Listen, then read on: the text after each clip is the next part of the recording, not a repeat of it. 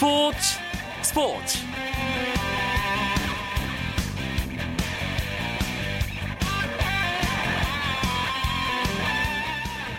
안녕하십니까. 스포츠 스포츠 아나운서 오승원입니다. 프로야구 에프에이 시장에 뜨거운 광풍이 몰아치고 있습니다. 에스케이의 최정과 삼성 윤성환 그리고 엘지 박용택 선수는 실속을 챙기고 소속팀과의 의리도 지키며 에프에이 대박을 터뜨렸죠. 원소속 구단과 계약을 체결한 에프에이 선수들의 몸값만 따져봐도 벌써 사백억 규모입니다. 원소속 구단 우선 협상 기간은 어제 자정으로 마무리됐고 계약을 체결하지 못한 에프에이 선수들은 오늘부터 원소속 구단을 제외한 나머지 아홉 개 구단과 협상이 가능한데요. 특히 롯데가 제시한 사 년 팔십팔억 원을 뿌리치고 에프에이 시장에 나온 장원준 선수의 거취가 최대 관심사입니다. 한국 프로야구 최초로 에프에이 백억 원 계약의 주인공이 될 가능성까지도 점쳐지고 있는데요. 자, 프로야구 에프에이 시장 소식은 스포츠계 핫 이슈들을 짚어보는 정연숙의 스포츠 다이어리에서 자세하게 알아보겠습니다. 또 해외 축구 이야기도 준비되어 있으니까 잠시만 기다려주시고요. 먼저 오늘 들어온 주요 스포츠 소식부터 정리해드립니다.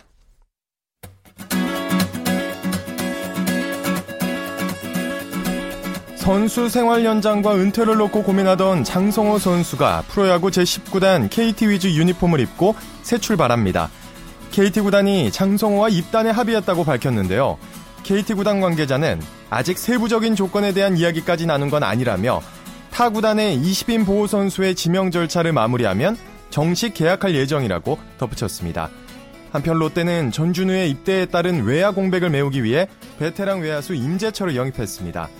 천안 북일고와 경성대를 졸업한 임재철은 천구백구십구 년 롯데자이언츠에 이 차 삼 라운드 십칠 위 순위로 입단해 이천일 년까지 롯데에서 활약했고 이후 삼성과 한화, 두산을 거쳐 올해에는 엘지에서 뛰다가 시즌이 끝난 뒤 방출됐는데요.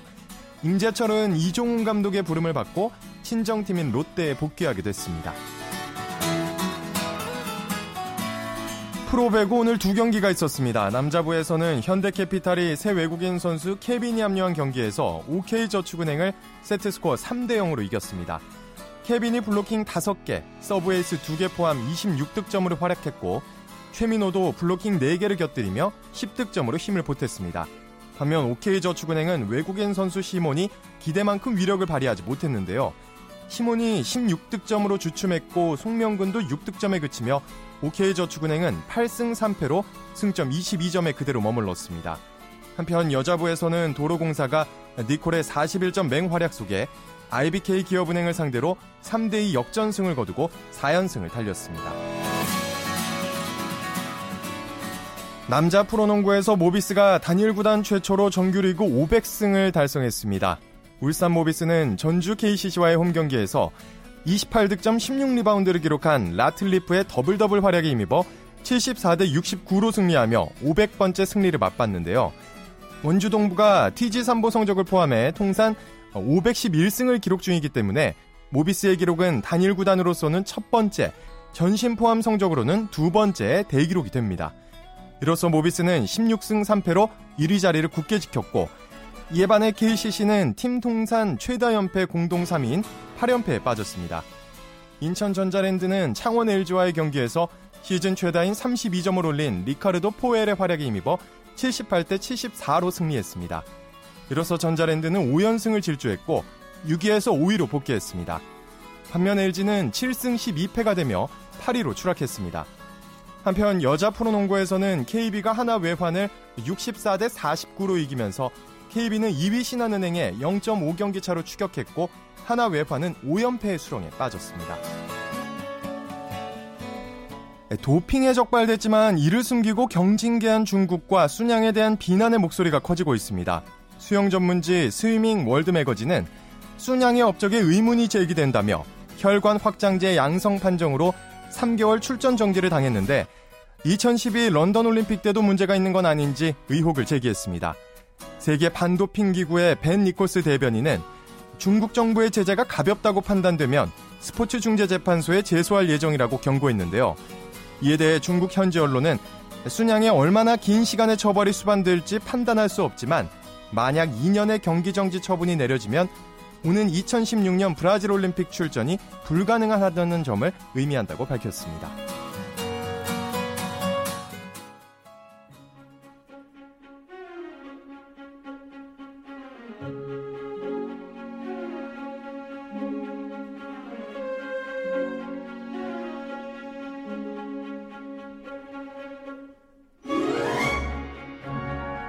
스포츠계의 주요 핫 이슈들을 짚어보는 정연숙의 스포츠 다이어리 시간입니다. 케이비에스 스포츠 취재부의 정연숙 기자와 함께합니다.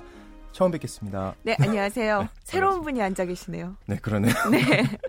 반갑습니다. 네. 어, 근데 시즌이 끝났는데 아주 야구계 스토브리그가 아주 분주한데요. 일단 기아의 양현종 선수의 메이저리그 진출이 불발됐죠. 네, 뭐 역시 금액이 문제였습니다. 미국 언론을 통해서 알려진 포스팅 금액이 백오십만 달러 정도로 얘기가 나오고 있는데 기아 구단이 네 차례 양현종 선수와 만나서 미국 진출 허용은 이 금액으로는 조금 어렵다. 네. 이런 내사를 밝혔고 양현종 선수가 받아들였습니다. 음. 뭐 그 원래 기아 구단이 생각했던 최소 선이 삼백만 달러 정도였거든요. 네. 그렇지만 생각보다 낮은 금액이 나오면서 양현종 선수를 놓칠 수는 없다 이런 결론을 내렸고요. 어, 양현종 선수는 일단 이 년을 기아에서 더 뛰어야 다른 구단으로 이적을 할 수 있기 때문에 기아로서는 내년 시즌 좀 도약의 계기를 양현종 선수를 데리고 잡을 것 같습니다. 네. 자, 아직 계약은 안 했지만 일단 김광현 선수는 그 미국의 팀과 그 계약을 할 수 있는 상황을 맞았고 양현종 선수는 구단에서 막았고요. 일단 그렇죠. 희비가 엇갈렸는데 네네. 어디에서 이 차이가 있었던 걸까요? 그러니까 결론적으로 말씀을 드리면 일단은 김강현 선수가 조금 더 빠른 시점에서 메이저리그 진출을 선언을 하면서 외국의 스카우터들이 김강현 선수의 구질을 조금 더 많이 볼 수 있는 시간을 얻었다. 음. 이런 결론이 나오고 있습니다. 어, 양현종 선수가 김경, 김광현 선수 못지않게 매력적인 투수라는 거는 메이저리그 구단들도 다 인정을 하고 있는 부분이었는데 일단은 그 스카우트들을 김광현 선수는 몰고 다닌 반면에 양현종 선수는 그렇지 못했거든요. 네. 그런 부분이 조금은 아쉽고 어, 김광현 선수가 이백만 달러를 포스팅 금액에서 제안을 받았잖아요. 백오십만 달러하고는 불과 오십만 달러 차이밖에 나지 않아요. 그렇지만 그런 부분에서 누가 더 철저하게 먼저 시즌 전부터 준비를 했느냐 그리고 포스팅 신청도 김광현 선수가 더 먼저 했기 때문에 그런 부분에서 차이가 났다고 볼 수 있겠습니다. 네, 이런 생각도 듭니다. 아무래도 에스케이 구단 측에서도 이백만 달러는 그렇게 만족스럽진 않았을 것 같긴 해요. 그렇죠. 그렇지만 김광현 선수의 또 도전 의지가 워낙에 강했고 그런 부분을 에스케이에서 잘 수용을 했다고 볼 수 있겠습니다. 네. 네, 프로야구 에프에이 원 소속 구단과의 우선 협상 기간이 어제로 이제 어제 자정으로 끝이 나는데 네. 어떤 선수들이 소속팀에 남기로 했나요? 일단 이번 에프에이에서 최대 거물로 손꼽힌 선수가 바로 에스케이의 최정 선수거든요. 계약금 사십이억 원, 연봉 사십사억 원 등 사 년간 팔십육억 원에 계약했습니다. 진짜로 네. 억소리가 나는 금액인데 그러네요. 이게 지난해 롯데 강민호 선수가 기록한 칠십오억 원을 뛰어넘는 에프에이 사상 최고액입니다. 이 어, 최정 선수가 아직 나이가 어리잖아요. 스물일곱 살로 어, 국내 최고 수준의 공격과 수비 능력을 갖췄다는 평가를 갖고, 갖고 있기 때문에 그러한 네. 높은 가격대를 받았고요. 또 삼성의 윤성환 선수도 투수 역대 최고 금액을 기록했습니다. 사 년간 팔십억을 받았고요. 또 에스케이의 어, 형제 선수죠. 조동화 선수, 조동찬 선수가 원소속 구단인 에스케이와 삼성과의 계약에 성공을 했고 또 엘지 박용택, 에스케이 김강민, 하나 김경원까지 이 여덟 명이 계약한 금액이 얼마인지 상상이 가세요? 뭐... 수천억 원 될 것 같습니다. 일단 네. 원뜻 계산하기엔. 그렇죠. 삼백구십오억 원이 나왔거든요. 아니었네요. 네네. 수천억까지는 가진 네. 않았지만 어쨌든 이것이 역대 최고의 경신이 결국은 아직 열한 명이나 남았거든요. 음. 뭐 초읽기에 들어간 셈이라고 볼 수 있습니다. 네. 근데 아직 계약 안 한 선수들이 있기 때문에 더 올라갈 제 예상이 맞을 수도 있지 않을까? 그렇죠. 그렇죠. 네. 더 올라가겠죠. 당연히 열한 명이나 나왔는데 네. 특히 그중에서 롯데 투수 장원준 선수에게 쏠리는 관심이 상당한데요. 어제 계약한 최정 선수보다 이 장원준 선수가 더 많은 주목을 받고 있거든요. 롯데로부터 무려 팔십팔억 원에 제시받았음에도 이를 거절하고 뛰쳐나왔습니다. 자신의 시장 가치를 확인해보고 싶다 이런 얘기였는데 이 때문에 장원준 선수가 사상 최초의 백억 원을 돌파할 수 있을 것이다라는 의견도 나오고 있습니다. 네. 뭐 최근에 롯데가 선수 감시 논란에 휩싸였잖아요. 어, 이번에 이례적으로 보도자료까지 내고 우리 이만큼이나 노력했습니다. 이런 걸 팬들에게 보여줬는데 결국은 장원준 선수가 시장에 나왔고 지금 장원준 선수 영입에 나선 구단이 두 개 구단, 엘지와 하나로 알려지고 있는데요. 재미있는 것은 엘지에서는 아, 이 선수가 하나로 갈 것 같다라고 얘기를 하고 있고 하나에서는 반대로 엘지로 가지 않겠느냐 이러면서 서로 연막 작전을 펴고 있는 상황이고요. 네. 그렇지만 장원준 선수의 몸값이 외부에 공개되면서 이것이 오히려 도구로 작용할 수 있다는 그런 전망도 나오고 있습니다. 왜냐하면 팬들 사이에서 이게 너무 비싸다. 팔십팔억 원이 말이 되느냐라는 얘기까지도 나오고 있거든요. 그래서 오십억 원 정도로 이것이 오히려 깎일 수도 있지 않는가 이런 조심스러운 추측도 나오고 음. 있고 일단은 장원준 선수를 비롯해서 열한 명의 선수가 모두 계약을 완료하면 지난해 기록인 오백이십삼억 원을 훌쩍 넘을 것으로 보입니다. 이게 확실한 그 기사로 딱히 팩트가 확인된 건지는 확실하게 모르겠지만 아까 인터넷상으로는 롯데가 이제 에프에이 시장에서 철수할 거다. 음. 이런 말도 있긴 있더라고요. 그렇지만 일단 새로운 사장과 또 감독님이 네. 오셨기 때문에 그것까지는 쉽지 않을 것 같고요. 그렇죠. 네. 또 다른 선수들을 계약을 할 가능성은 아직 남아 있습니다. 이 모든 게 다 작전일 수 있습니다. 그렇죠. 어떻게 생각하면 에프에이 시장이 아까 방금 말씀해 주셨지만 너무 과열된 것 아닌가 하는 네네. 지적도 사실 많습니다. 지금 이제 최정 선수의 예를 들어보면 올해 성적을 기준으로 봤을 때 안타 한 개당 천백칠십만 원을 받게 되고요. 또 윤성환 선수는 일 이닝 투구당 사백칠십만 원을 받는 숫자가 나오거든요.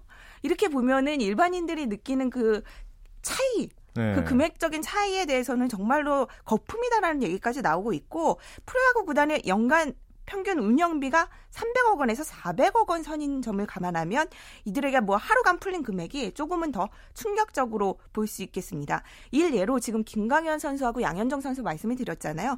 메이저리그의 냉정한 평가로 봤을 때 우리 돈으로 이 선수들이 지금 이십억 원 안팎으로 평가를 받고 있거든요. 네네. 상대적으로 몸값 인플레이션이 얼마나 심한지를 알 수 있겠고 또 지금 인터넷에서는 에프에이 계약을 한눈에 살펴보는 한의지수라는 게 유행을 하고 있어요. 한의지수가 뭐냐면 박한이 선수가 지난해 에프에이 계약을 했는데 너무나 착한 가격에 계약을 했다. 그래서 박한이 선수의 프로필 사진을 비교해놓고 최정 선수가 거의 몸값이 세 배거든요. 예. 그래서 사진 세 개로 최정 선수는 박한이 선수의 몸값의 세 배다. 이런 것을 극명하게 보여주는 패러디까지도 돌고 있는 상황입니다. 그렇군요. 오늘 야구계 소식 잘 들었습니다. 고맙습니다. 감사합니다. 정연숙.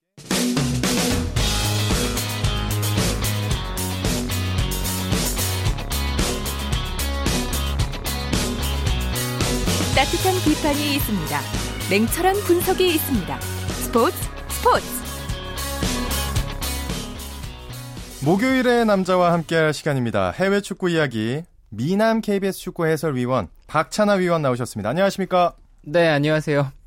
자, 어제와 오늘 새벽에 유럽 축구연맹 챔피언스리그 조별리그 오 차전이 있었는데요. 손흥민 선수 모습을 보였죠? 네, 그렇습니다. 손흥민 선수가 모나코와의 홈경기였습니다. 챔피언스리그 다섯 번째 경기였는데 모나코에게 일 차전 첫 번째 맞대결에서 일 대 영으로 원정 가서 졌거든요. 그래서 네. 레버쿠젠으로서는 이번 경기 홈에서 서력을 다짐했는데 손흥민 선수도 약간 무거운 몸놀림을 보였고요. 또 팀도 모나코에게 일 대 영으로 패했습니다. 그랬는데 손흥민에 대한 평가는 괜찮은 것 같습니다. 네, 손흥민 선수가 최근에 상당히 무리하고 있어요. 이 천구백구십이 년생 어린 선수가 지금 레버쿠젠에서 차지하는 비중 자체가 정말 엄청나거든요. 그리고 다른 공격수들이 약간 부진한 틈을 타서 지금 슈미트 감독이 손흥민밖에 믿을 수 없는 상황으로 계속 가고 있습니다. 그래서 손흥민 선수가 대표팀 경기뿐만 아니라 뭐 챔피언스리그 또 독일 안에서의 에프에이컵인 포칼 이런 경기에서 전혀 쉬지를 못하고 꾸준하게 출전을 하고 있습니다. 있습니다. 어, 역시 누적된 피로가 조금 드러나는 모습이었는데 약간 몸이 안 좋은 뭐 편이었던 것 같아요. 교체돼서 나간 것도 아마 그런 이유가 있을 텐데 네. 구십 분은 아쉽게 다 뛰질 못했고요. 전반, 후반, 중반쯤에 교체가 됐습니다. 안 그래도 지금 박찬하 위원이 말씀하신 대로 손흥민 선수가 뭐 쩔뚝이면서 나갔다 뭐 이런 기사를 본 것 같거든요. 네, 일단 몸 상태가 좀 지켜봐야 될 것 같아요. 아마 후속 보도도 나올 것 같은데요. 손흥민 선수가 모나코와의 경기에서 좀 일찍 교체가 됐거든요. 생각보다 일찍 나갔기 때문에 지금 팀에서 차지하고 있는 비중 그리고 경기 안에서의 손흥민 선수의 활약 이런 것들을 고려해봤을 때 그 부상의 이유가 아니라면 뭐 지나치게 일찍 뺄 이유는 그렇게 크진 않았을 것 같습니다. 뭐 손흥민 선수의 부상 정도가 나오겠습니다만 큰 부상이 아니기를 또 주말 경기 정상적으로 출전하기를 바라겠습니다. 네, 손흥민 선수 회복했으면 좋겠고 이 경기가 이제 C조 조별리그 오 차전이었는데 나머지 C조 경기는 어떻게 됐습니까? 네, 제니트와 벤피카의 경기가 있었는데요. 제니트가 참 일 승이 어렵습니다. 사 차전까지 일 승도 못했는데 드디어 홈에서 한번 이겼어요. 그래서 네. 승점 석 점을 땄습니다. 제니트도 쉽지 않은 경기였는데 답답한 경기 끝에 후반에 결승골을 얻었고요. 제니트는 이르면서 승점 칠 점이 됐습니다. 자, 그러면 레버쿠젠 다시 얘기를 해보면 십육 강에 어떻게 보십니까? 네, 레버쿠젠의 십육 강이 결정이 됐습니다. 승점 구 점인데요. 오 차전에서 모나코에게 패하면서도 십육 강 진출은 확정지었습니다. 근데 모나코가 승점 팔 점, 그리고 제니트가 승점 칠 점이거든요. 네. 근데 왜 레버쿠젠이 승점 구 점으로 십육 강이 이미 확정이 됐느냐라고 생각하시는 분들이 분명히 계실 거예요. 근데 나머지 경기, 그러니까 마지막 경기는 레버쿠젠이 관계가 없습니다. 그러니까 나머지 경기 대진에 따라서 다른 팀이 어떤 결과가 나오더라도 레버쿠젠은 벤피카랑 하거든요. 네. 벤피카가 승점 사 점으로 이미 십육 강 진출이 좌절이 됐고요. 모나코와 제니트가 마지막 경기를 하기 때문에 이 경기에서 어떠한 결과가 나와도 레버쿠젠은 최소한 조 이 위를 확보할 수 있습니다. 음, 무조건 올라간다. 자, 근데 경기력이 문제입니다. 이렇게 올라가도 레버쿠젠이 좀 십육 강에서 힘들지 않을까? 어떻게 생각하시나요? 네, 쉽지는 않죠. 일단 레버쿠젠이 이 C조는 조편성의 운이 많이 따랐습니다. 네, 각 시드 배정 팀도 그렇고요. 일 번 시드, 이 번 시드, 삼 번 시드, 사 번 시드에서 조금 수월한 팀들끼리 구성이 된 게 어, 어떤 면에서는 이 C조라고 할 수가 있거든요. 그래서 조별리그 통과는 그래도 어, 어렵지 않게 올라왔는데 토너먼트에 가서는 만약에 이 위로 올라가게 되면 각 조 일 위 팀 중에서 한 팀과 대결을 하고요. 만약에 일 위로 올라간다고 하더라도 뭐 이 위 팀이랑 경쟁을 해야 되는데 현재 레버쿠젠의 냉정한 전력으로 봤을 때는 토너먼트 올라가서는 좀 어려울 수 있다. 특히 음. 각조 다른 조 일 위 팀과의 경기는 정말 과거에 이제 바르셀로나랑 경기할 때 레버쿠젠이 칠 대 일 참사가 났던 적도 불과 몇 시즌 전이거든요. 근데 그런 어떤 참사의 재현 가능성도 있는데 어쨌거나 뭐 경기는 토너먼트에 올라갔을 때 두 판 아닙니까? 네, 두 판은 뭐 알 수 없는 싸움이라고 볼 수 있습니다.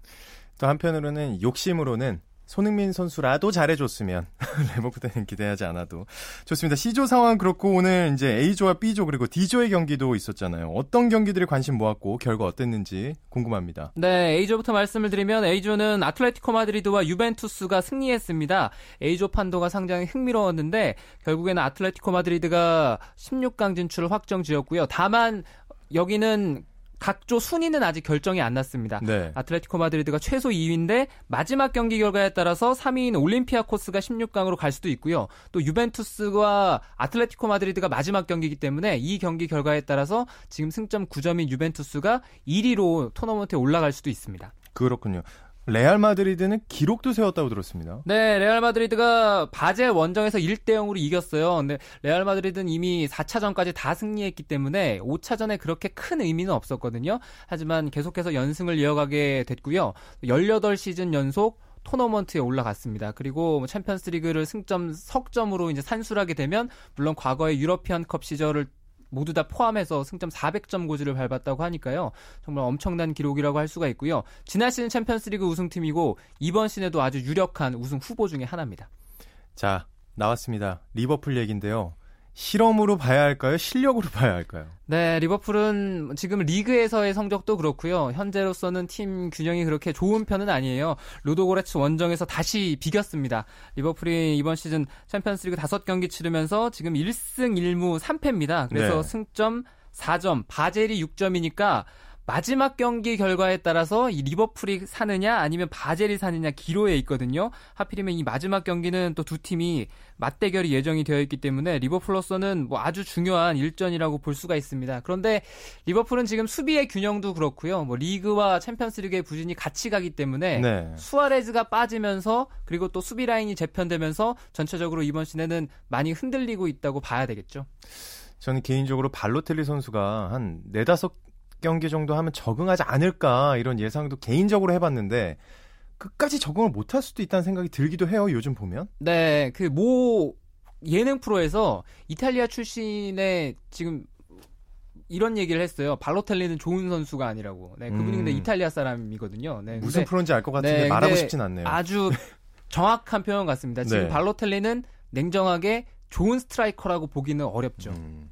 자, 나머지 네 조의 상황은 어떤가요? 네, 이 조부터 말씀을 드리면 이 조는 대혼전입니다. 바이에른 뮌헨을 제외하고 로마, 씨에스케이 모스크바, 맨체스터 시티가 승점 오 점으로 다 갔습니다. 그래서 마지막 경기 결과에 따라서 한 장의 티켓이 가려지게 되겠고요. F조는 파레 생제르맹 그리고 바르셀로나가 토너먼트 진출을 확정 지었는데요. 아직 일, 이 위는 가려지지 않았습니다. 네. 그리고 G조는 첼시가 샬케 원정에서 오 대 영으로 크게 이겼어요. 샬케 감독이 지금 디마테오 감독인데 뭐 커다란 충격을 받게 됐고요.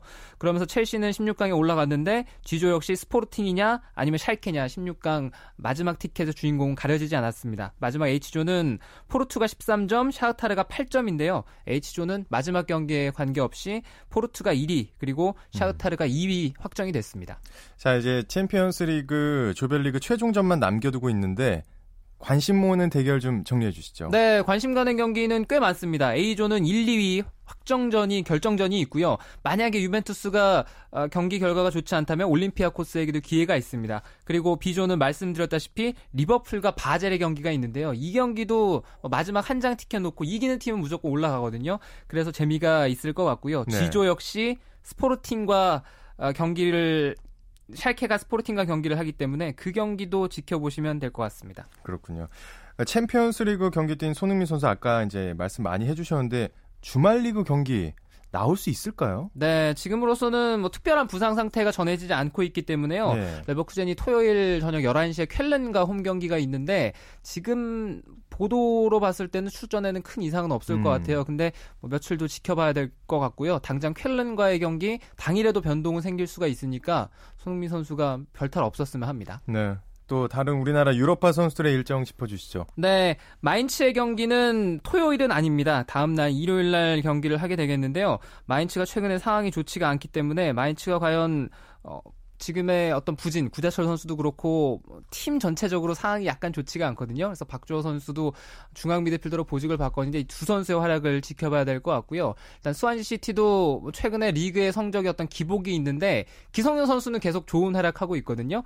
주말에 정상적으로 현재 출전이 가능하고 이제 지동원 선수 같은 경우는 계속 부상으로 빠져 있고요. 호펜하임의 김진수 선수는 최근에 모습을 다시 드러내고 있습니다. 부상에서 네. 완쾌됐기 때문에 주말 경기 정도에는 선발 출전 한번 기대해 볼 수도 있습니다. 그렇군요.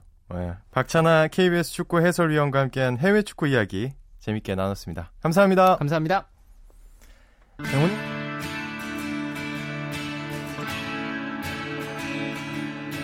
아, 스포츠 스포츠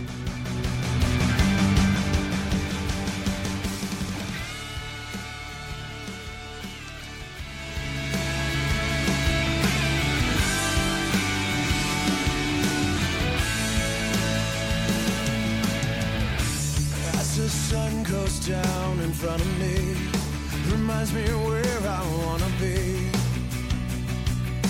with you and you alone.